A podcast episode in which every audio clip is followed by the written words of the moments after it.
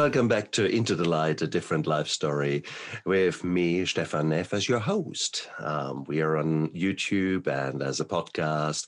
And whilst you're here, go down there, press that subscribe button, and later on tell your friends about the fantastic interview that you just listened to. And it's going to be a fantastic interview because I've got Shannon Levy with me.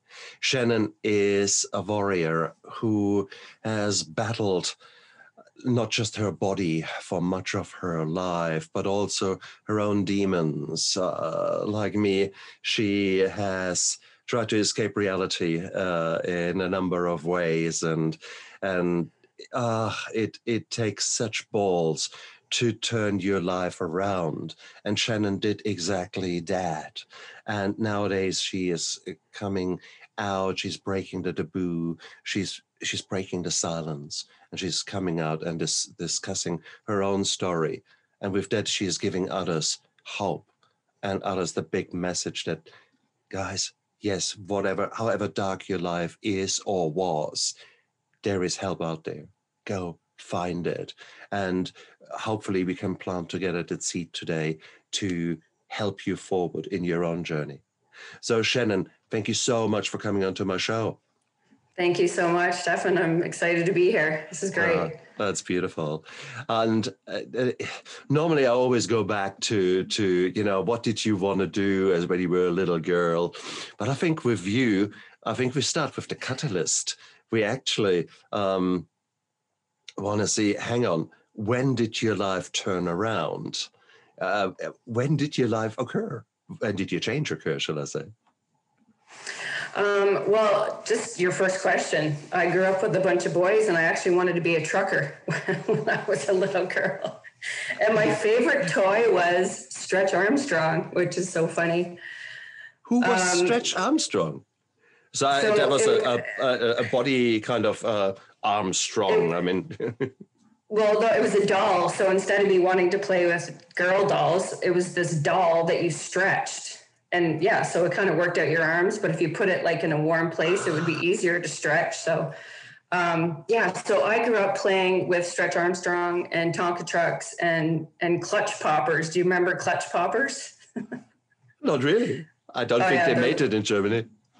Yeah, they're, they're, they're little cars that took off. So um, even though you didn't really ask me that, I answered it anyway. and that's that's and that already shows me that you are a woman who has got her own story actually finally nailed. So there you were, as a young woman, uh, young, you know, what was it uh, in in your probably before teens.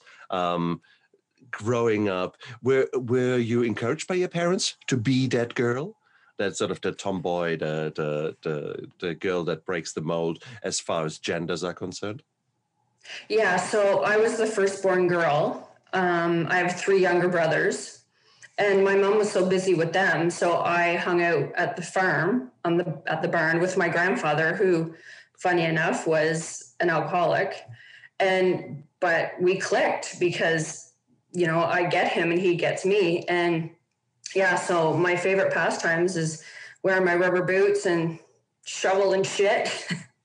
carrying it out in the wheelbarrow and uh, actually there's a there's a um, a plaque behind or a, a, shelf behind me that's a piece from the barn. So the room that I'm in is called the Rustic Haven, which is part of my reflexology business.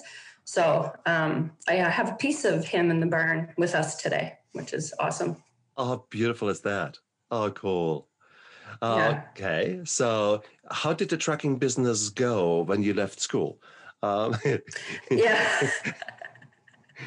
yeah, not so much a trucker. I ended up, you know, I ended up working in the trades though. When I was done school, I worked in the HVAC trade. My whole family's in that. So rather than me like installing HVAC, like heating um, equipment, um, I sold it at the wholesalers. So that was my job for a while after um, I went to uh, college for a while here. Mm. Yeah.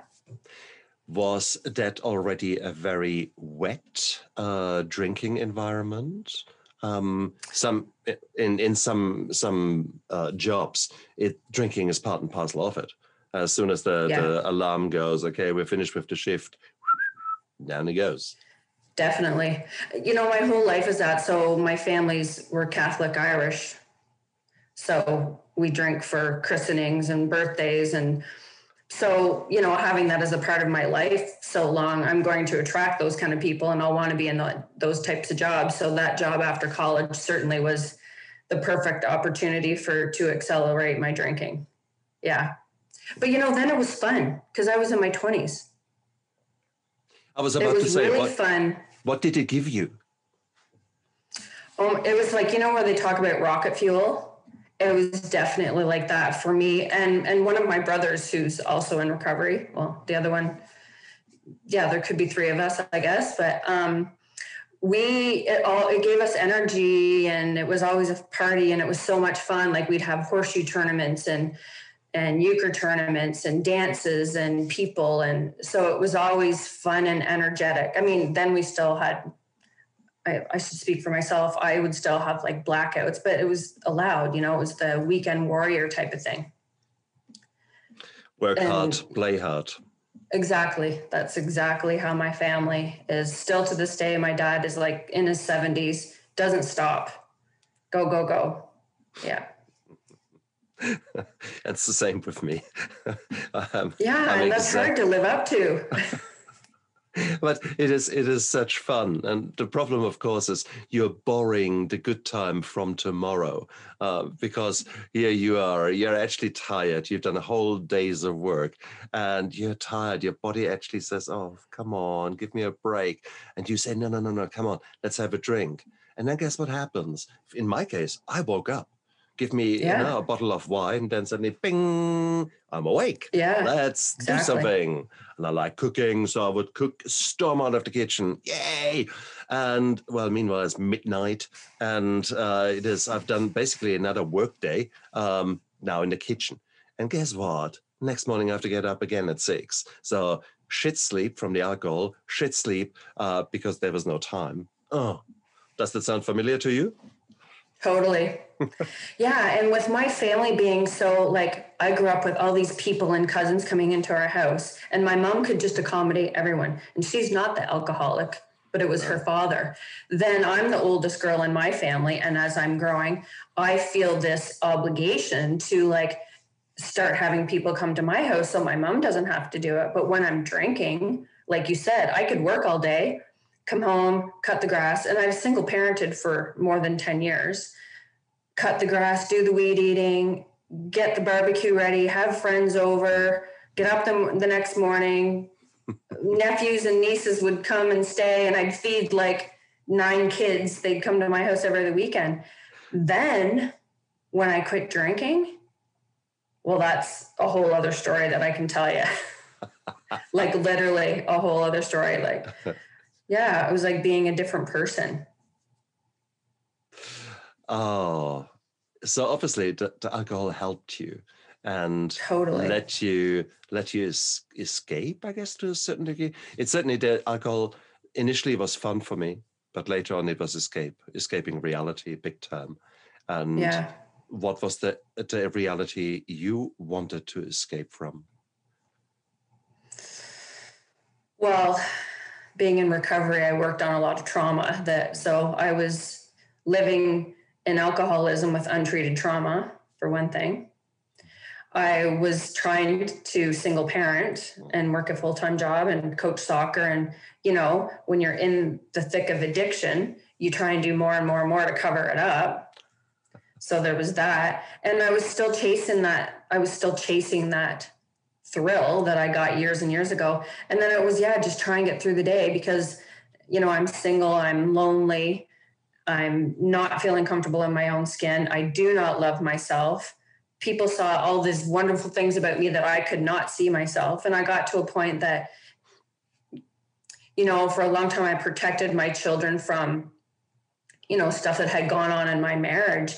And all of a sudden, I'm at this point where I'm texting their father saying, I think the kids should come and live with you. And they weren't little, little kids at this time. And then it was like, what the heck? Like, what is going on with Shannon? And then I, my mom would talk to me and this is what I hate Dave. You know, like, um, I knew that I had to get help then because I was, you know, ready to leave my kids. And that was the last thing that I wanted to do, but I couldn't. you know, I, I get angry with people sometimes when they talk about suicide. They'll be like, "Oh, that person's so selfish," and it's not. It's about really. I was believing that the kids and everyone else would be better off without me. And me- meanwhile, I'm like a backbone, and I'm a um, like being the only girl in the family. I'm a link to the family, and and and people depend on me but i was not seeing that at all. Like that's what alcohol that's where it took me. So it was fun and then it was not fun. So it was actually fun and then it worked and then it was coping and then it was killing me and tearing my family apart. I call it suicide in installments. And that wow. yeah, uh, yeah. That, that is what it does or it what it did to me.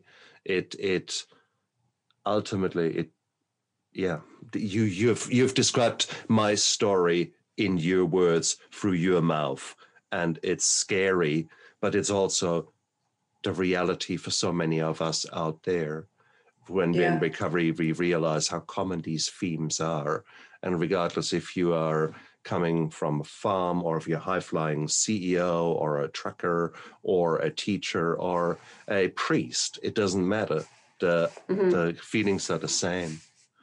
Uh, you, what made you change? When was that change, and what made you change? Um, so just before I came into well to, to AA to a twelve step program, I was at my mom's, and she and I was really impaired from the night before, which happened all the time. I was driving to work and intoxicated, right? And I said to her, like, I don't know what the fuck is wrong with me. And it's words that just kept coming out of my mouth because I'm like, why can't I quit drinking? And I'm praying to God and I'm looking in the mirror in disgust. And she said to me, Shannon, stop looking at the wrong and start looking at the right. And it was just the seed that was planted. And my brother had been to a 12 step program, a couple of them. And then it was just shortly after that, I woke up one morning and I'm like, I'm calling my mom. I'm either going to the psych ward or I'm calling AA. And I did. And I showed up and I'm standing in the parking lot and I meet this person that our kids used to go to daycare together. Like, thank God, because I don't know what if I would have went in. And I went, went in and I saw these people laughing. So I was like, what the heck? Because I thought it was, you know, you know, the trench coat paper bag kind of place to be. And I heard people talk, and I don't really remember what they say, but that first time, and I just knew, I knew that I was in the right place and that there was hope for me, and I didn't have to do this alone. And, and I heard that enough in that meeting for me just to go back to the next. And like, I mean, that's seven years ago, seven and a bit years ago now. Was so, so, that that was a single meeting, so that was not a rehab hospital. That was a normal meeting somewhere in a church or where was it? Yeah, was it yeah.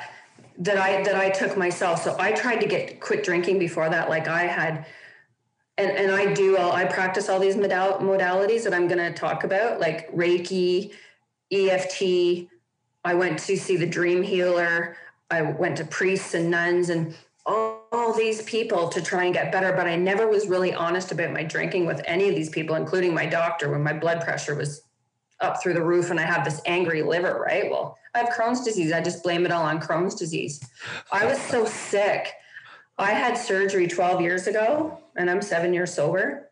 Emergency surgery for Crohn's disease. I had two fistulas. One burrowed a hole through my bladder and one through my sigmoid. And I did not know how sick I was. Like that's how much I was drinking. I ended up being like in enough pain to finally go. But like, you know, that's where it took me. But me uh, hitting a rock bottom. And I, I remember going into that first meeting too. And then gentleman, I'll never forget him. I love him dearly, says, You finally threw in the towel. And I just didn't understand that before recovery was like, all this willpower that was like I tried harder, I would drink more, I tried harder, my life would fall apart. And then when I just went like, I felt like Medusa on a stretcher going into that first one. I, it was just like, carry me, help me. I don't know. I just, I can't do it anymore. I'm done. And then uh, it's like I saw the light. I saw my truth. I did not go to treatment, a treatment center, because I didn't want to leave my kids. But I did. We have something called Addiction Mental Health Services. I did programs for two years. Nice. Nice. Like some were 10 weeks, some were 20 weeks. Mhm. And so it was the same type of work, just in a longer period of time. And, and it was fantastic. Like I learned to love myself. I can say that. Like I do cherish myself and I practice self care and I see gifts. I would not even use that word gift before. so it's it's beautiful. when you walked into your first meeting there, you said you you met this woman who was uh, who you knew from from early childhood, uh, picking up the little the little runarounds. Um, Yeah. uh, So she was in that meeting too. So she was Yeah, she she- was a, a recovering alcoholic. Yeah, she was in the parking lot and I was afraid to come in. And you know how you are, I was shaking and I was yeah. crying and I didn't know what I was doing. And she led me in and introduced me to people and sat me down and cared How for cool me. is that? Yeah, How I know, right? is that? Like, And and, and it is was and what you describe is is the biggest achievement probably in your life that you actually walked into that meeting because mm-hmm. at that moment you're truly at your lowest at that moment you are so scared you are so so oh my god oh my god the the flood of negative emotions is just overwhelming and you would Yeah. find any excuse not to go in there and That's right. so well done well done when you were in a very, oh, sorry. no, no, ladies first I I was just going to say, as a very independent firstborn woman in my family, like the women in my family are so strong. And I was the type of girl that's like, I don't, I don't need any man to take out my garbage. You know what I mean? I can handle my shit on my own. I like, I can hunt, I can catch a fish, I can feed my like I was just so like defensive. And so for me to like ask for help and, and then still to this day, like in my recovery with my double hip replacement right now, having to ask my family to like pick something up that I dropped is extremely challenging for someone like me.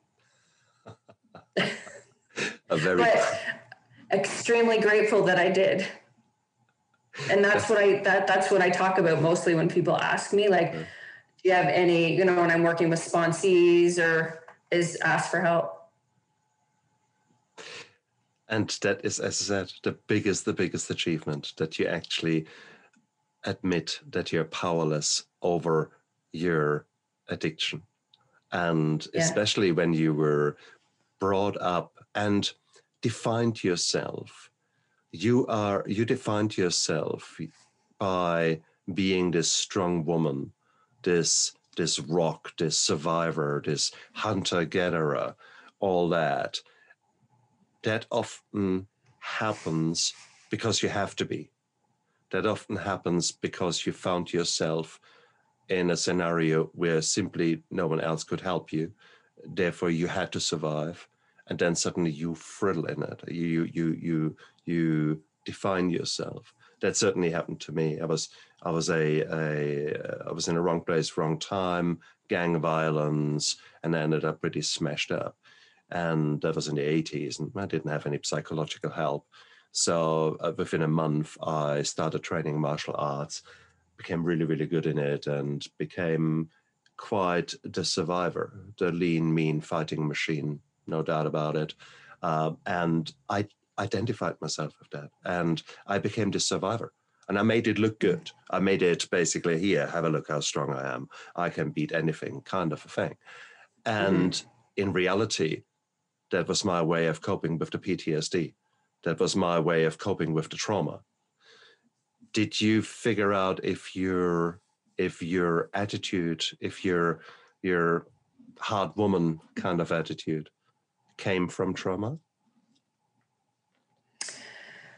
Um, yeah, I definitely think it stems from trauma. And then I think it just came from just my conditioning, like watching my mom, who was a power woman, and my grandmother, who was Right. like this power woman. And, and like, the women in my family don't have naps.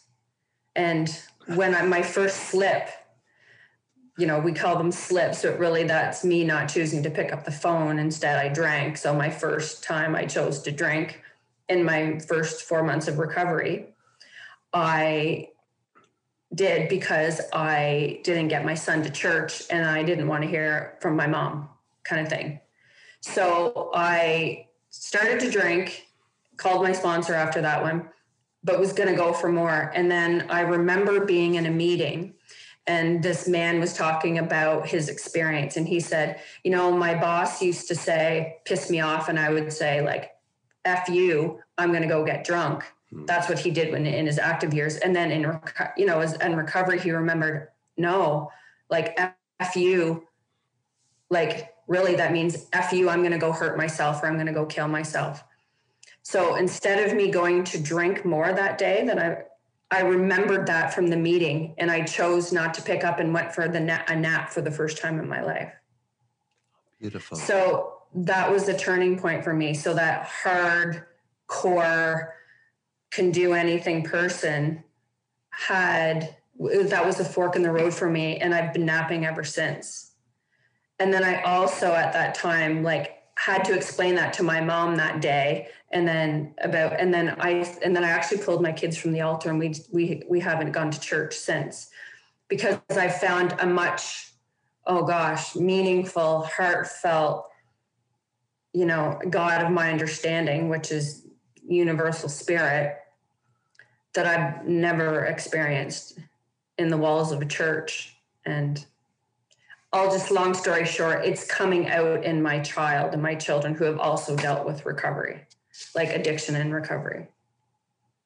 So so that was just a turning point to start softening me. My my friend, she says, "You're like a heart. You're like a candy. You're hard on the outside and soft and and juicy in the middle."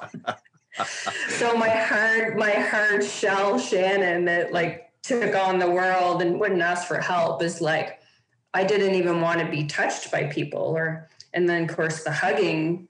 We go to meetings and hug to now like I'm a registered reflexologist and I'm I have my Reiki and I, I'm I have a side business of touching and treating and helping people heal like that would have been out of my radar.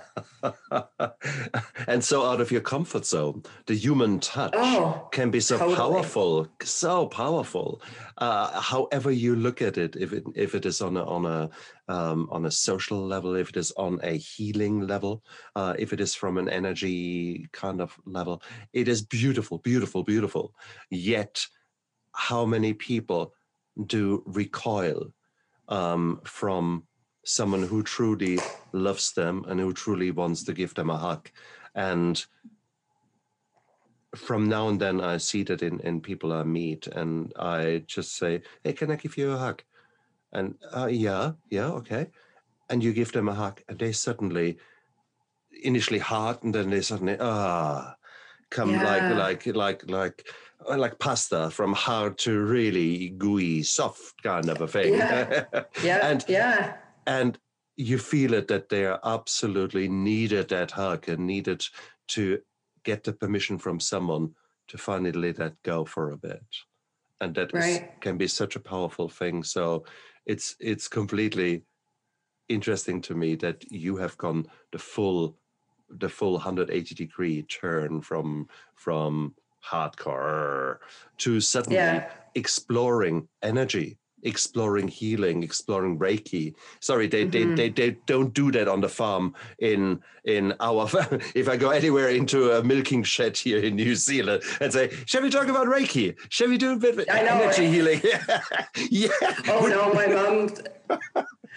yeah, like that was. It's almost like against our religion to like to even consider anything like that. Mm-hmm. And there, there's there's a little story I want to tell you about too. Like um, when you said like the full turn. So early in my recovery, I was cutting carrots at the counter and the kids were sitting in front of me on our our stools. And and as you know in the beginning of recovery you literally feel like you're inside out. Like it feels like you want to you want to like stay in your body and hide from the world but then you you feel so exposed and you need to jump out of your skin at the same time. It's like this you're turned inside out.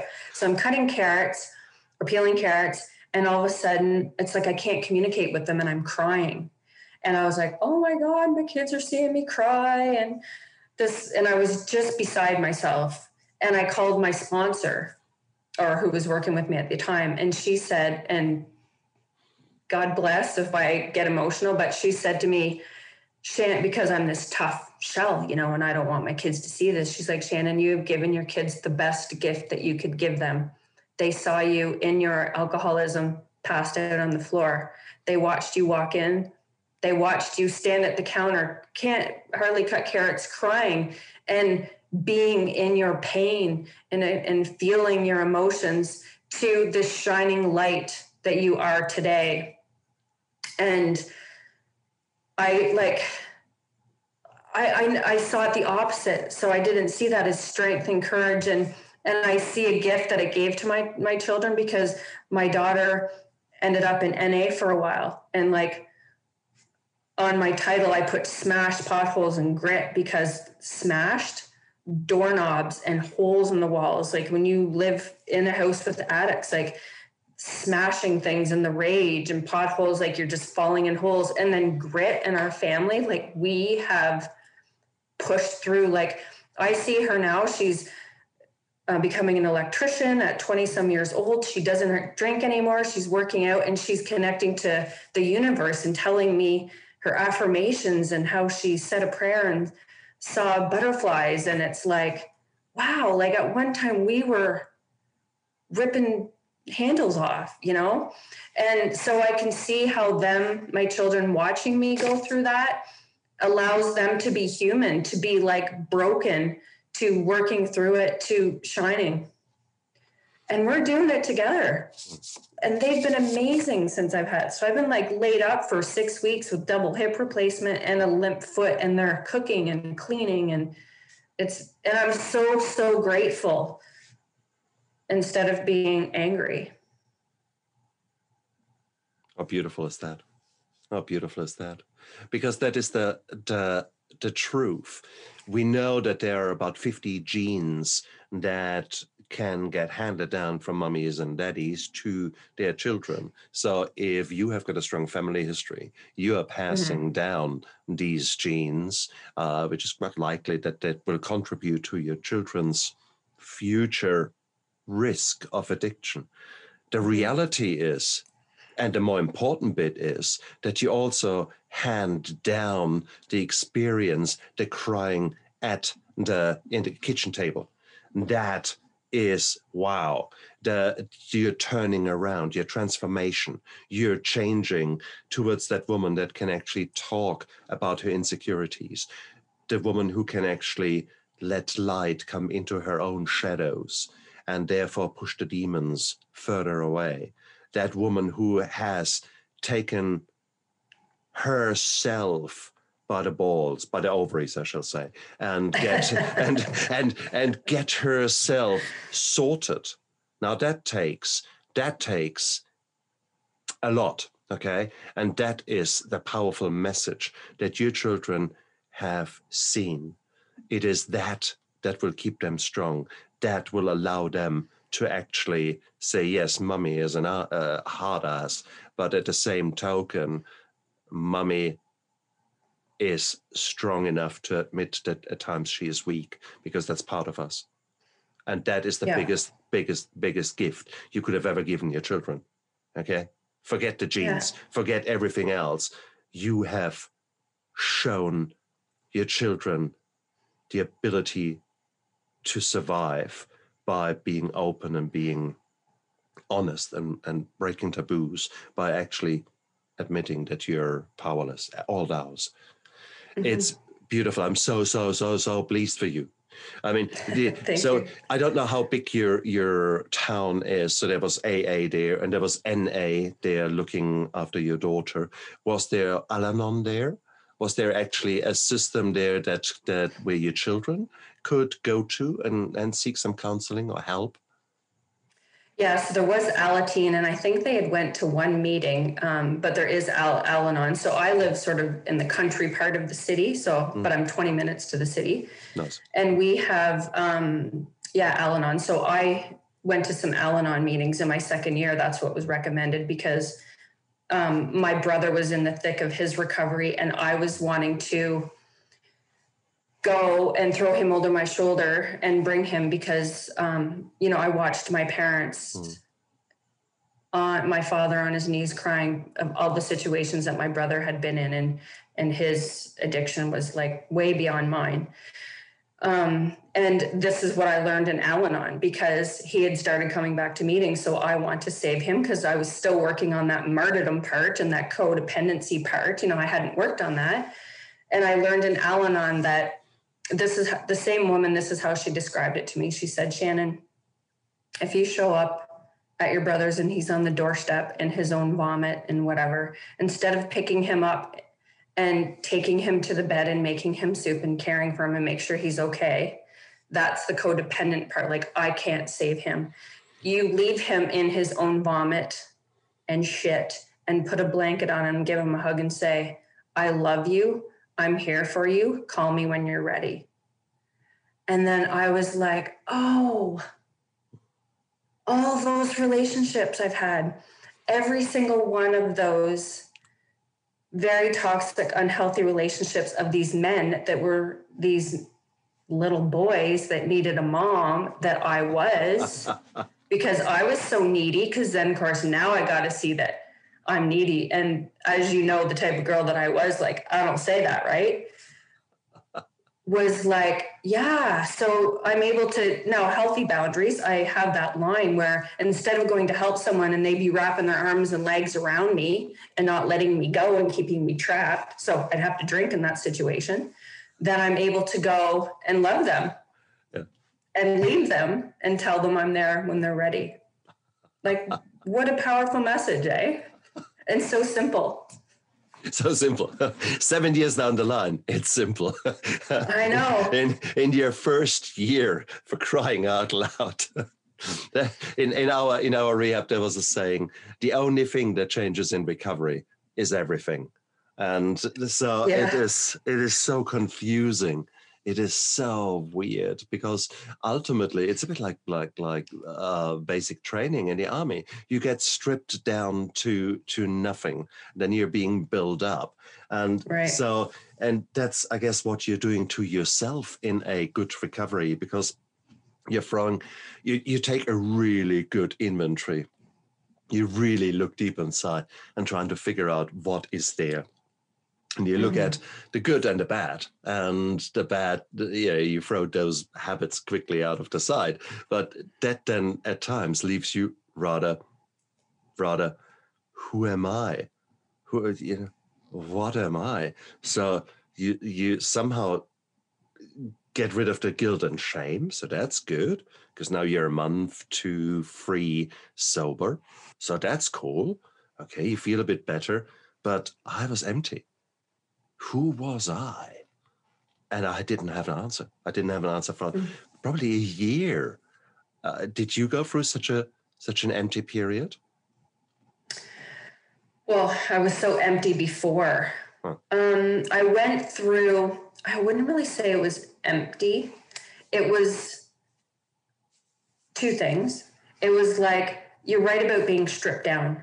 I realized that I lived my whole life out of obligation, what other people told me, get the Catholic rules, and what everyone else want to do. Like I hunted and I fished and I did all these things. And I do love to fish, but I hate hunting, honestly.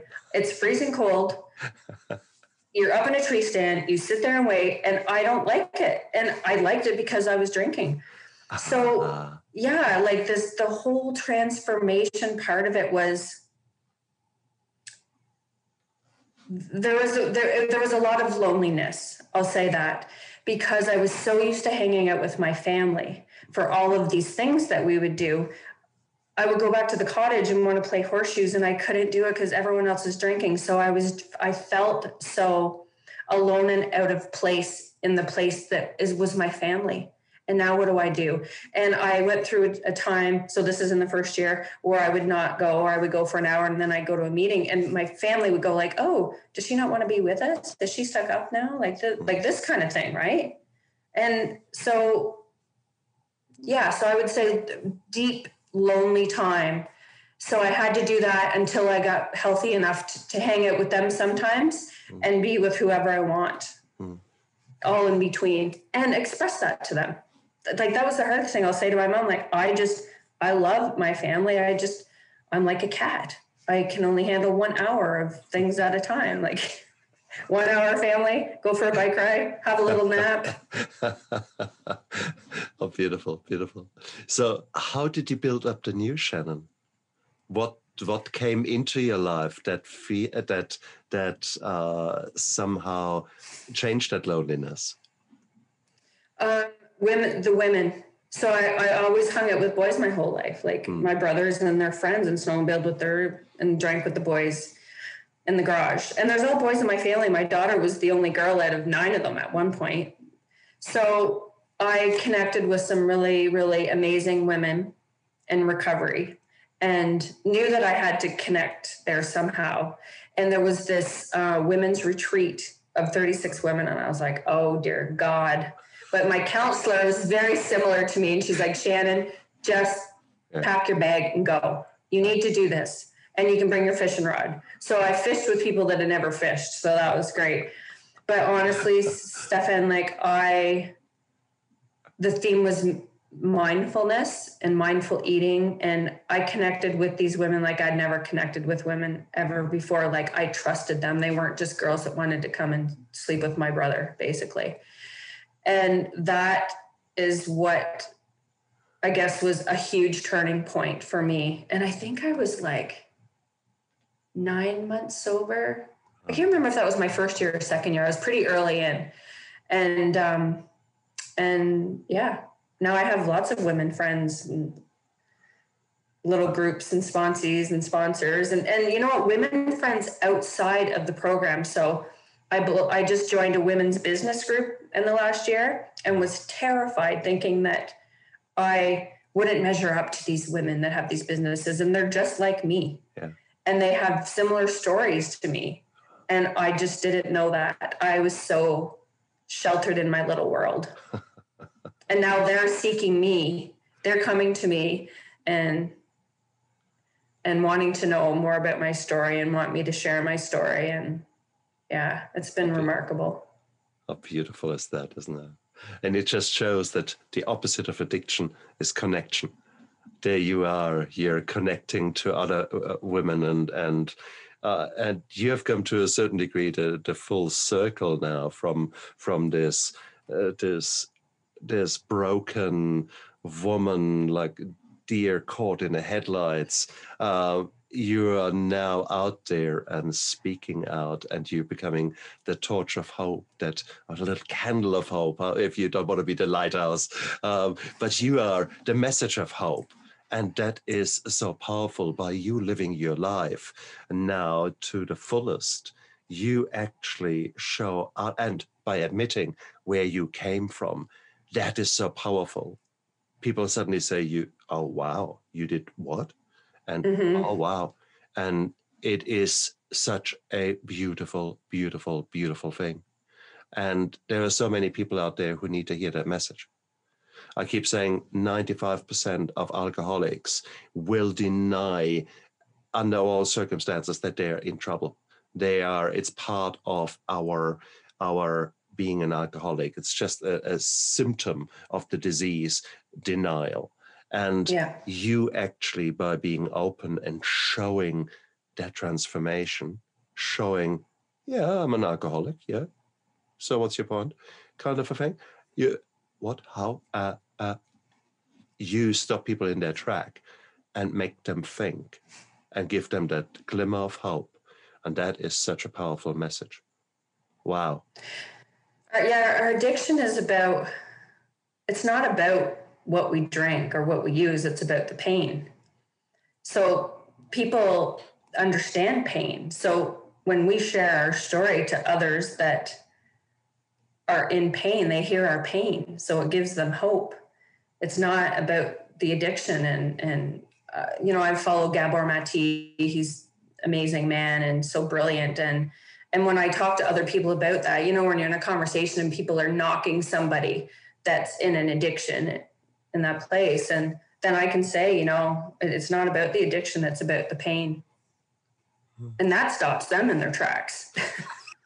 well, that's the hard ass in you. that's, that's the nice way of saying going like, how that's pretty judgy, and how dare you when you have no idea what's going on. You know that that's what really I want to say, but um, and that's but and it's oh that's again that that's the mirror that we need to hold in front of some of the uh, people's faces they are so opinionated but they are often quite extreme um, you know it's it's the old saying that that that some of the the biggest gay bashers were secretly gay uh, as mm-hmm. well mm-hmm. as an example. So there you are completely going against the, the addict. Oh, look at him. How dare he? When really mm-hmm. this person wants to say, Look at me, how dare I? Because they are the secret addict. They are right. deep in their depression. They are deep in their own trauma. And That's that right. is that is where we by speaking out and by telling our story, we can hold the mirror in front of their face without getting confrontational and say, You stupid whatever look at yourself kind of a thing but we do it yeah. in a roundabout way and mm-hmm. allow them to connect honestly with their inner troubled person that most right. of us are and admit to it Oh, it's thank so... you, thank you for bringing that up. So when that happens, I will send some more love towards that person instead of going to the little itty shitty bitty committee over here, going like, "How dare you say that?" Uh, exactly, exactly. No, I just I I then try to bring a story up if I feel something like that happening in my surrounding. Um, I try to bring a story up from my own experience um, and try to make them see uh, that. Or from now and then, if they really piss me off, I actually say, "Oh, look, I, am an I'm an alcoholic." Um, and or I say something that that stops them in their tracks. Um, that's cool. However, I do no longer stay quiet. I think if there's one thing that I've stopped doing is just, yeah, okay, let them be kind of a thing. No, I make sure that I work towards something positive and communication and connection is the key thing there. And you are doing that. I mean, you're doing that in the in the extreme way by by channeling uh, energies uh, through your healing. Now, mm. where did that come in? Because you were you were broken. You mm-hmm. you reassembled the new Sharon uh, Shannon. Shannon, yeah. Shannon, I do yeah. apologize. The, the, That's my mom's Shannon. name, though. All right, there you go. Yeah. so the new Shannon came slowly but surely to light. And then mm-hmm. you somehow found light. You somehow found the energy. Where yeah. did that happen? I know this is crazy. So um, I also have Crohn's disease. Oh. And I've healed naturally, mostly through eating and and well, just say eating. So I'm with my naturopath one day, and I was so strict about my eating that I was reading pill bottles. And she said, Shannon, oh my gosh, I don't know anyone that knows their body like you. Because what do uh, us addicts have compulsive minds, right? Obsessive compulsive. So I would study all about gut health. Anyway, so I'm so crazy over this. She says to me, You need to meet this woman who's coming from Ireland. Her name is Sarah Knight. She's in Kingston and she does energy work. I was just like, at that point, I'm like, okay, so I'm I'm in recovery now. So I'm not drinking, but I'm in recovery. So I met this woman named Sarah, and she did Reiki and bioenergy, and then come to find out, she wanted me to be part of some of her groups, which is more connection with women. And I did something called the Artist's Way, and I'm like, I'm not an artist. I'm a stick person drawer. And then I learned in that group, which was with beautiful women with energy, that my creativity and my artistry and my love can come through my food, it can come through. And then all of a sudden, I'm wanting to take Reiki and then I get my level three Reiki. And then it just snowballed from then to, to where I am. Like I could tell you all kinds of stories, but through all of that healing, I was able to get off all of my medication for anxiety. My Crohn's has been completely in remission. My doctors are amazed because they wanted me to go on all these other medications. So you know, AA and energy medicine, and which is connecting with spirit in the big picture. And trying to just be in this world. And that's what I've learned a lot lately is just about being instead of I'm home with this double hip replacement and I'm trying to manage everybody doing what I used to do in the kitchen and cut the grass and all this. And then I read this one reading and this it's called calling jesus daily like a daily reflections kind of thing and it says when you're trying to basically when you're trying to figure thing out every figure everything out you're spinning and spinning and spinning and there's no place for me to land so please just be still so i can land and my partner and i read that together and we were just like oh because he's in recovery too we're like oh my gosh like and then I read one the other day and it was like what I talk about. Like when someone said, What's your higher power? And I grew up with the Catholic God, the guy in the sky with a beard. And it talks about, you know, the breeze that you feel on your skin and the trees and the little bird that comes up and kisses you is all of that is so, and the people. You know, I remember I almost went back out one time and the same woman that I told you about with the other two sayings, I met her in one of the grocery stores. I just happened to meet her and she saved me from going out that day so you know that's spirit and god and universe or whatever you want to call it now it's like i see it everywhere and feel it everywhere on my good days. And on my bad days or bad moments i'll pray or say a prayer and then wait. And then it may show that day but it might be the next day.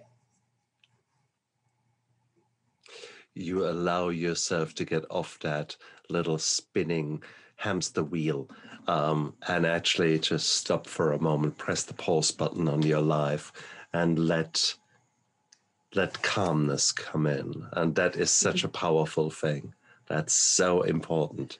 That's and it is it is a lesson that I still keep learning, and it is such yes. a such an ah because I'm I'm that proverbial energizer bunny. uh, so that is that is me, and that's how I like to be. I like to be this, this, person, to be out there, kick ass. Um, but it shows. I'm so prone to burnout. It's no longer funny because I, I there's still this part in me that says rest is for the weak, uh, mm-hmm. that kind of bullshit. Uh, but it was how how I brought myself up. That was the survivor in me. That was the, the, the PTSD guy in me who constantly knows what is happening in a surrounding, which made me a great doctor, uh, which made me, you know, gave me many advantages in life. Uh, mm-hmm. But equally, it can be so exhausting. Um, do that 24 hours a day, even in your sleep. And no, no, no, no, it doesn't work. Doesn't work. I'm no. Look at me. It doesn't work.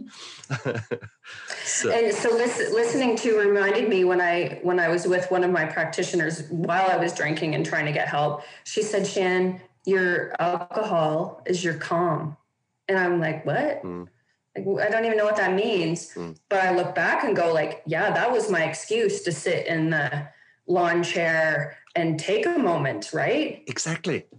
Exactly. And that's sometimes but now I don't have that. but no, that's that's what we alcoholics um some uh, let's rephrase that.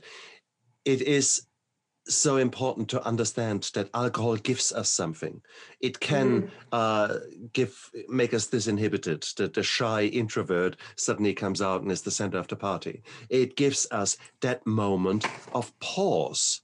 That mm-hmm. moment of pause in an in an in a, during a, a conversation where you don't know what to say, but you take a sip or you do there are many little little tiny bits where the alcohol has actually helped us now, mm-hmm. to just throw that all out and not learn new techniques, not learn mm-hmm. how to deal with those kind of things, that's where you set yourself up for the relapse. If you don't deal with the reasons that you have been drinking, uh, if you don't do that work, and that's where the AA program and, mm-hmm. and smart recovery, where all these things are so important that you actually look at what is happening, why are you drinking, what are the advantages, and then counter them with something better.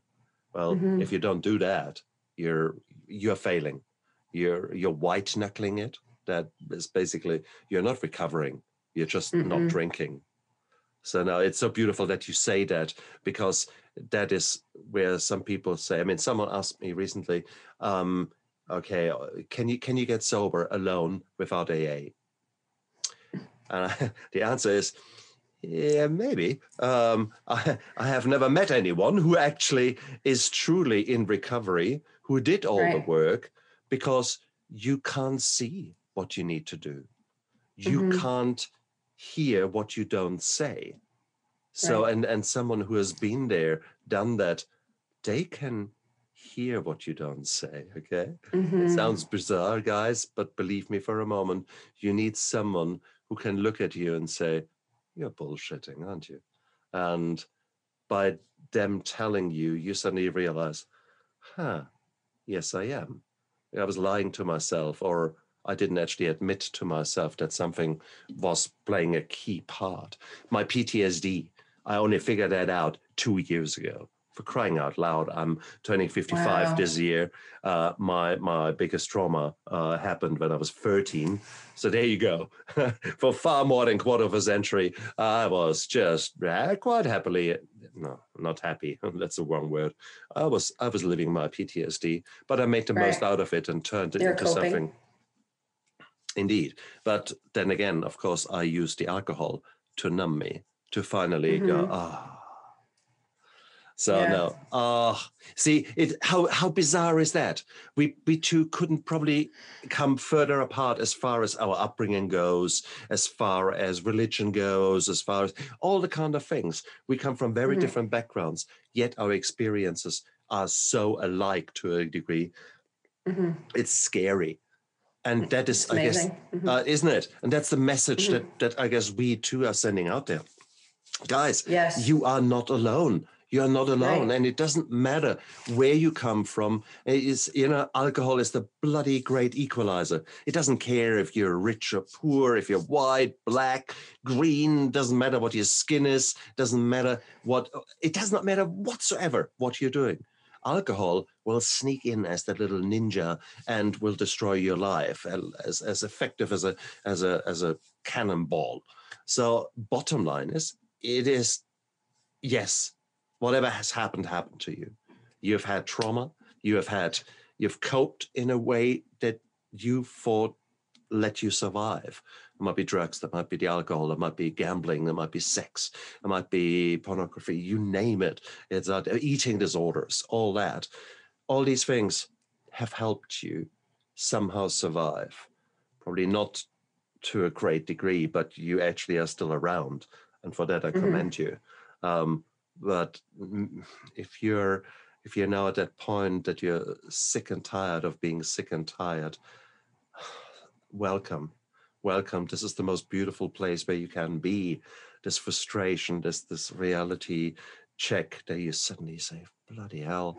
And I guess that's the reason that you're sitting here listening to us. Because Shannon, here you are living your life seven years mm-hmm. down the line, being a healer on an energy level basis, but also being a healer as a sponsor, being a healer as a woman that others can come to and say, Tell me more how you, how you got yourself out of that shit. How beautiful is that? How beautiful is that? And guys, it's amazing. If, isn't it? If Shannon and I can get our shit together, so can you. Honestly. totally. Honestly. For crying out loud. Shannon, I mean, you're you're helping others nowadays. If people are really, really uh, taken by you and your message, how can they get hold of you? I mean, is there is there how can how can they say hello shannon and you know maybe it's time to talk or maybe it's time to heal um, how can they do that so the easiest way to get a hold of me is on facebook it's shannon smith levy and then my business page is just shannon levy that's how most people get a hold of me. Or my email is slevee72 at gmail.com. Check down there the description of the video and of the podcast because the information will be in there. So, Shannon, I'm I'm very humbled and honored that you were so honest with me on my show and that you really delved deep into your own addiction and were strong enough to share that with the world here. And this is this is such a a beautiful, beautiful, beautiful sensation for me. So you humble me truly. You also you also put the mirror in front of my face uh, at various times I have to say, "Oh shit, yeah, I remember that. Oh yeah, okay, I remember that." Um, for that, I'm ultimately grateful because you changed my day today. You make me live my day in a more purposeful way, in a more mindful way. And I hope that, not I hope, I'm sure that the same will apply to many other lives that you've touched today on this show. So thank for that, you. I'm very, very grateful. thank you. And thank you for doing this. Um, I've listened to several of your podcasts and I've been sharing them too. And you are doing great work here. So mm. bless you for doing no. that. And this has been a, a, wonderful experience. It's always great sharing. You know, it's it's one more step in healing and helping others is the best. Yeah. I couldn't agree more. Shannon, yeah. thank you so much. And you guys thank out you. there, there is hope. There is there's life out there waiting for you. Uh, you can do it. Look, learn to look after yourself. Learn to love yourself, warts and all, and stay strong. And one more thing. Please, please. Just it's it's okay to be human. It's okay to be human. Because we forget that. exactly. And human means yes, you're weak, you're tired, and yes, it is okay to take a nap. The nap can yes. be your new power, your new secret power, because you're actually recharging your battery. So it's so beautiful. Amazing. All of okay, you. Okay, thanks so much, Stefan. Look after yourself. Bye. Take care.